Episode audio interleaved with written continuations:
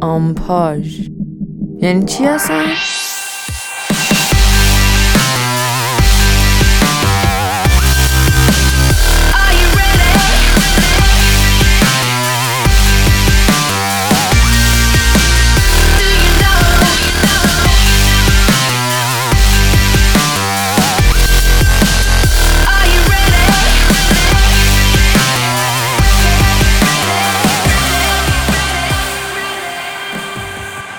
سلام من شاهین هستم. اپیزود هفته با آمپاژ. سلام من هم کاملانم قسمت دوم کپی رایت یا همون کپی لفت. قبل اینکه وارد آمپاژ افکت بشیم کامران جان من اینم بگم که 21 آذر کنسرت گروه بنفش هستش به اسم پیمانی برای صلح و پیشنهاد می‌کنم که برید مهمون فموزیک یک ما خانم آوا منبری هم توی این کنسرت هستن و به نظرم یکی از باحال ترین کنسرت های پیش روی موزیک تهران.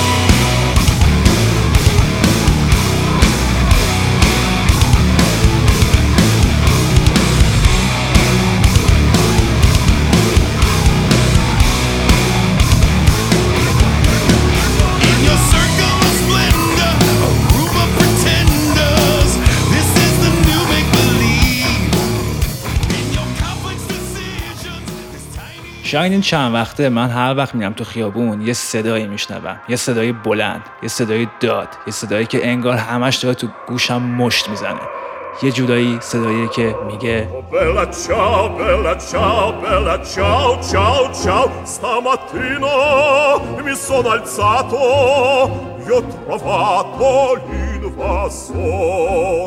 Partigiano, portami via. Oh bella ciao, bella ciao, bella ciao, ciao, ciao. Partigiano, portami via, che mi sento di morir. Partigiano!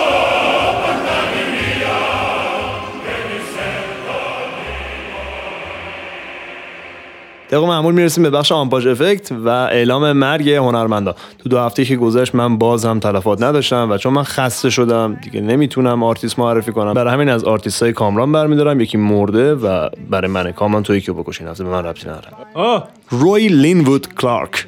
یه خواننده و گیتاریست سبک کانتری بود تو آمریکا می‌زد. 85 سالگی مرد هفته پیش. میریم یکی از آهنگاش گوش کنیم. Yesterday, when I songs were waiting to be sung. So many wild pleasures lay in store for me, and so much pain my dazzled eyes refused to see. I ran so fast that time and youth at last ran out. I never stopped to think what life was all about. And every conversation I can now recall concerns itself with me and nothing else at all. والا شاید یه بچه انداخت تو بغل ما. ما موندیم حالا چیکارش کنیم. حالا ما گشتیم یکی پیدا کنیم بکشیم دیدیم یکی از کسایی که واقعا دل اعصاب من خورد می‌کنه. از بس که کارش خوبه کتیل بیونستاده کتیل بیونستاد پیانیست سبکای کلاسیک و جز اهل نروژ و انقدر کارش خوبه من دیگه حالم داره به من می‌خوره. و 66 سالش هم هست. یه ذره زیاده Yeah.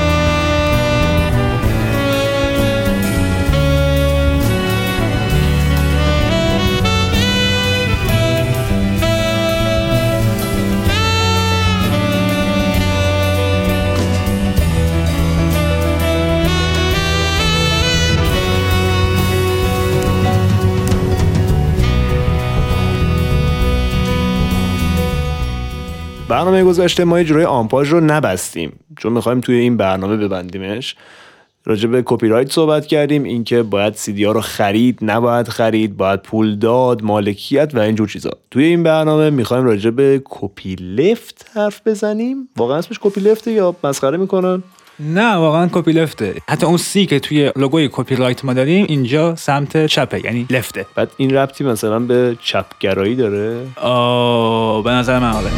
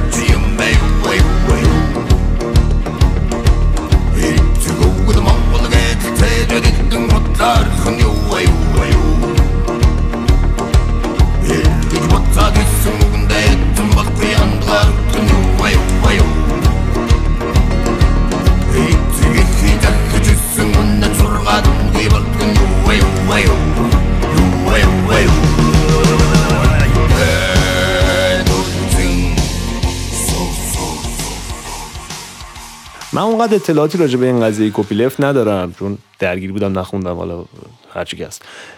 و کامران داره پاشو می‌خوره نخور اون صدای خاروندن پات میاد.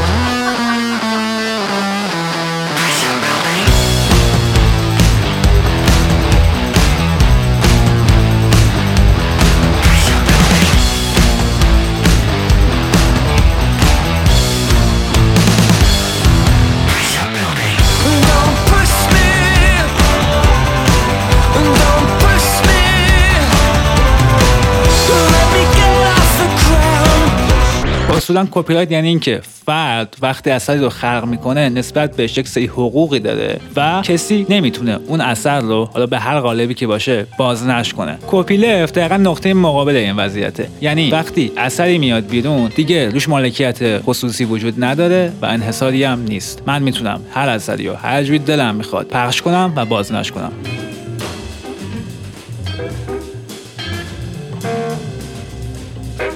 در تکمیل حرفای کامران ما باید اینو بگیم که copyleft در واقع یک حرکت اعتراضی به کپی رایته چون کپی رایت باعث میشه کسانی که پول دارند صرفا از یک اثر استفاده کنند و این باعث میشه که هنر در انحصار کسانی باشه که ثروت دارند. و حالا همونجوری که تو برنامه قبلی هم امیر شهاب اشاره کرد یکی از گنده ترین لیدرهای این مسئله سایت های torrent هستن که دارن در لحظه جدیدترین نرم افزارا رو براتون free دانلود می‌ذارن. و خب ما هم واقعیتش تو ایران هممون تو copyleft داریم شنا می‌کنیم ولی خودمون خبر نداریم.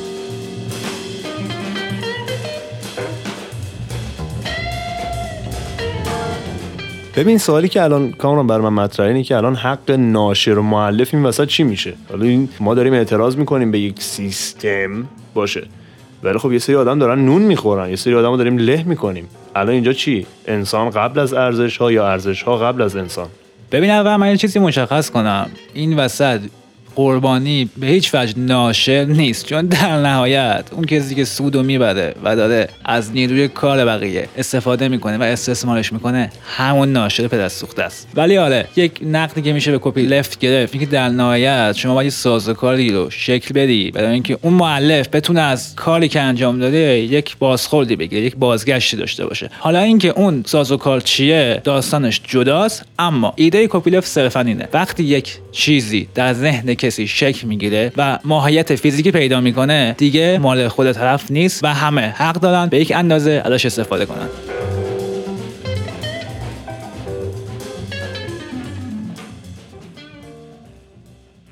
یکی از بولترین مثالهایی که میشه توی کپی لفت زد سیستم عامل لینوکسه در برابر ویندوز که میگه خب همین چیزایی که من بهت میدم همینا رو استفاده کن ته تهش تو می‌تونی مثلا اینو از اینجا بیاری اینجا. لینوکس میگه هر چقدر که دوست داری و هر نوعی که دوست داری اون رو تعریف کن برای خودت.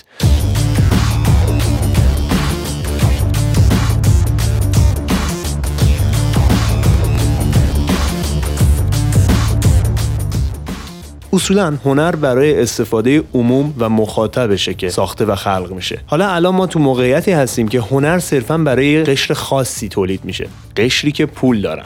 مثال یک اثر نقاشی خوشگل توی موزه است. به حراج گذاشته میشه. کی میبرتش؟ اونی که پول بیشتری داره. اونی که پول بیشتری داره یک اثر هنری رو برمیداره می‌بره تو خونهش می‌ذاره فقط اون ببینه. بقیه نمی‌بینن. چرا؟ چون پول ندارن. تمام شد رفت. مثل اون بازیگر گوگلی مگولی که رفته بود یه سری تابلو از جمله یکی از کارهای محسس رو با چند صد میلیون خرج خریده و الان گوشه خونهش داره خاک می‌خوره.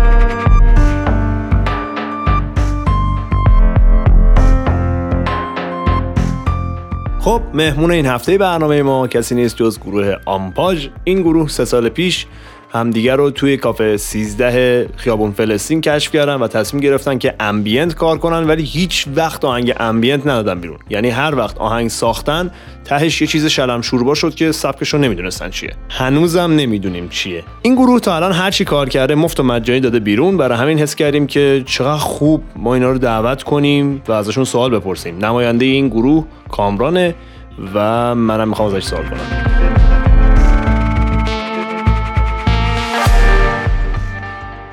خب به عنوان سوال اول آیه آمپاژ من سوالم ازتون اینه که شما هزینه ای که برای هر آهنگ می‌کنید چقدره؟ اصلا هزینه ای می‌کنید؟ خب شاید جان که خیلی باعث خوشحالیمه که تو این برنامه دعوت کردی و باعث با...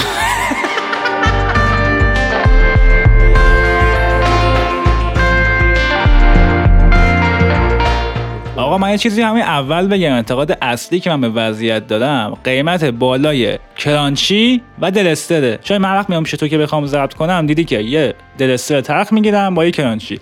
دلستر شده چال خورده ای کرانچی هم شده 2000 تومن یعنی 6000 تومن. بله بسیار سعی. بعد برای هر آهنگ شما چند جلسه میتینگ دارید؟ ببین کمتر از 40 جلسه نمیشه. راستشو بخوای. خب پس هزینه اصلی کرانچی و دلستره درتون هزینه اصلی نه هزینه که واسه من مهمه. یعنی ما 40 جلسه میایم. هر بار دست کم 6 تومن هزینه می‌کنم. 4 تا 6 تا 24 تا. یعنی سر یه آهنگ. همین آهنگ نیومده بیرون. 240 هزار تومن فقط پول شکممو دادم. شما می‌تونید این شماره حسابی که پایین برنامه داره رد میشه برای ما 240 تومن بریزید تا هر آهنگ ما کاملا رایگان بیاد بیرون. ما پول چیپس و دلسترمون در بیاد. مرسی واقعا.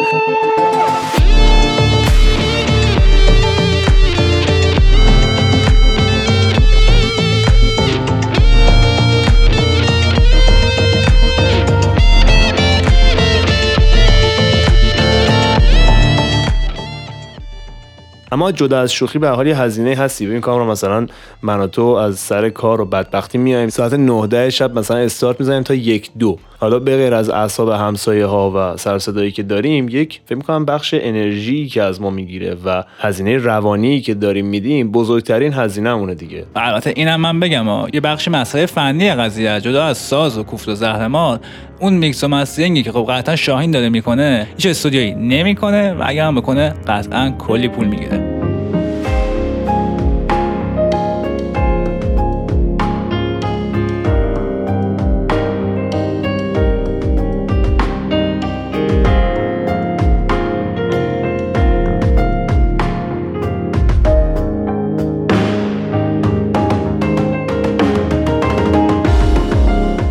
آنخاش فرض کن یک نفری تو خیابون که داره راه میره یه گلدونی می‌خوره رو کلش و تصمیم می‌گیره که به شما یه پولی بده. یعنی اون 260 تومن چیپس و دلسه رو میده با یه پولی روش. او راستی ما هزینه سیگارتون هم حساب نکنیم اونم خیلی اون خیلی داره گرون میشه. حالا اون پولا رو میده کارتون رو می‌خره خلاصه. بعدش چیکار می‌کنید؟ می‌ذارید کار فروش بره یا چی؟ اولا من اینو بگم اگه یه آدمی همچین کاری بکنه من شخصا یه ماچ از پیشونیش می‌کنم. دستش هم درد نکنه نوش جونم. ولی یا میاد کار منو می‌خره. میگه مال منه. اوکی مال توه. ولی من این کارو هر جا دلم بخواد خودم پخش می‌کنم. هر کم دلش بخواد می‌تونه پخش کنه. همین کارا رو که نمی‌خره دیگه. اه.